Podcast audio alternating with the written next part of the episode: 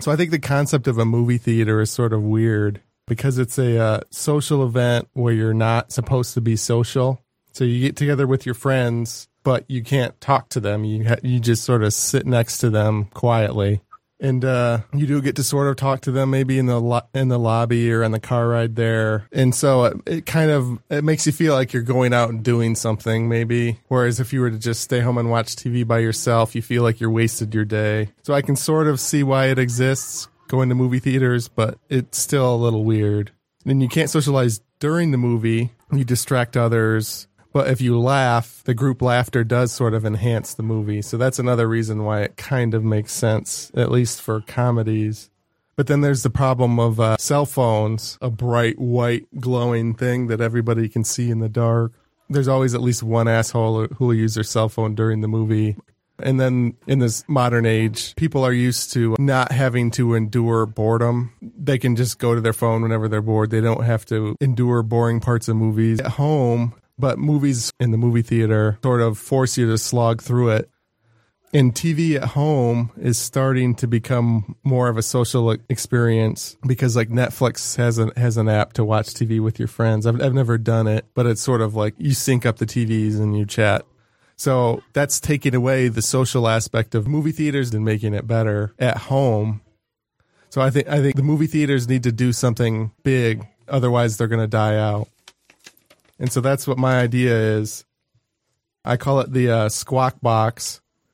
And basically, you'd have the movie screen, you'd have the main room with uh, with most of the seats in it, but all along the sides you'd have these tiny little rooms that you can see the movie screen, but you can talk in them. If you have a group of friends and you want to socialize during the movie, you can do that. And you can use your phone during the movie if you want. So you don't have to endure the weird socializing but not being able to talk to each other aspect of the movies, which never really made sense. And you don't have to deal with the boredom of a boring part of the movie having nothing else to do but just endure it. I feel like there should definitely be technology nowadays to be able to be social at movies. I'm surprised that doesn't exist. Are they rooms? Are they like they're little, rooms, uh, and they have their own speakers that you can turn up and down for the movie volume, but you're you're looking through glass to the screen, so there's only one screen. So the the idea is that uh, you can do whatever you want in the squawk box. Can you fuck in there? That's what we're getting at. Yeah, Thomas. yeah, that's that's one of the things. social that, means a uh, lot of different things. Yeah. So uh, I thought no, you, you, most of them you don't want to fuck in them. You, so you'd have to have like an then you open need a squeegee guy Yeah. after.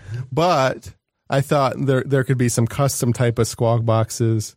One of them would be like a lobby. Let's say the movie's boring, you want to go out, you want to check your phone, but you don't necessarily want to take up the squawk box for the whole movie. You just want to, for five minutes, you want to check your phone, but you don't want to miss a good part. So there'd be like a mini lobby where you could this this one would be no speakers. You wouldn't be able to hear the movie, but you'd be able to see it. So if it starts to look good, you can go back in and sit down.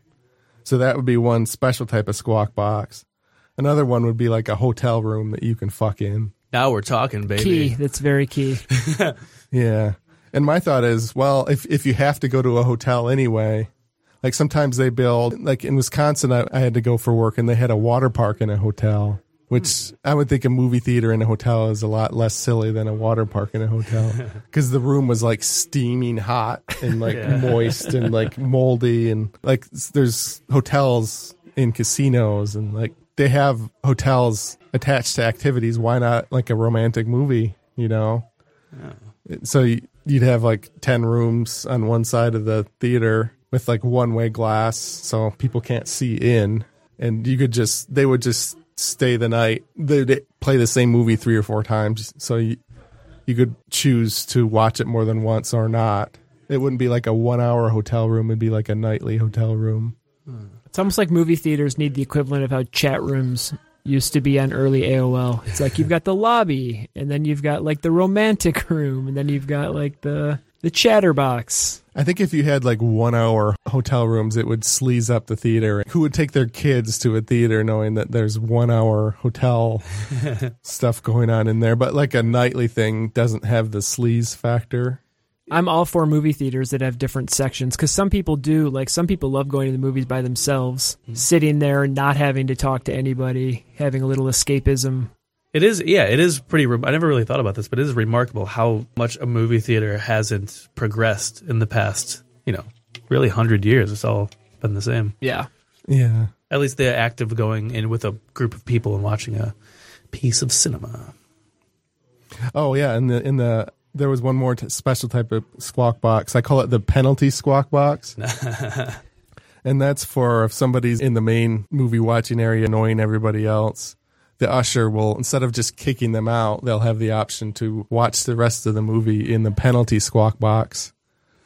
so that would be a one person squawk box.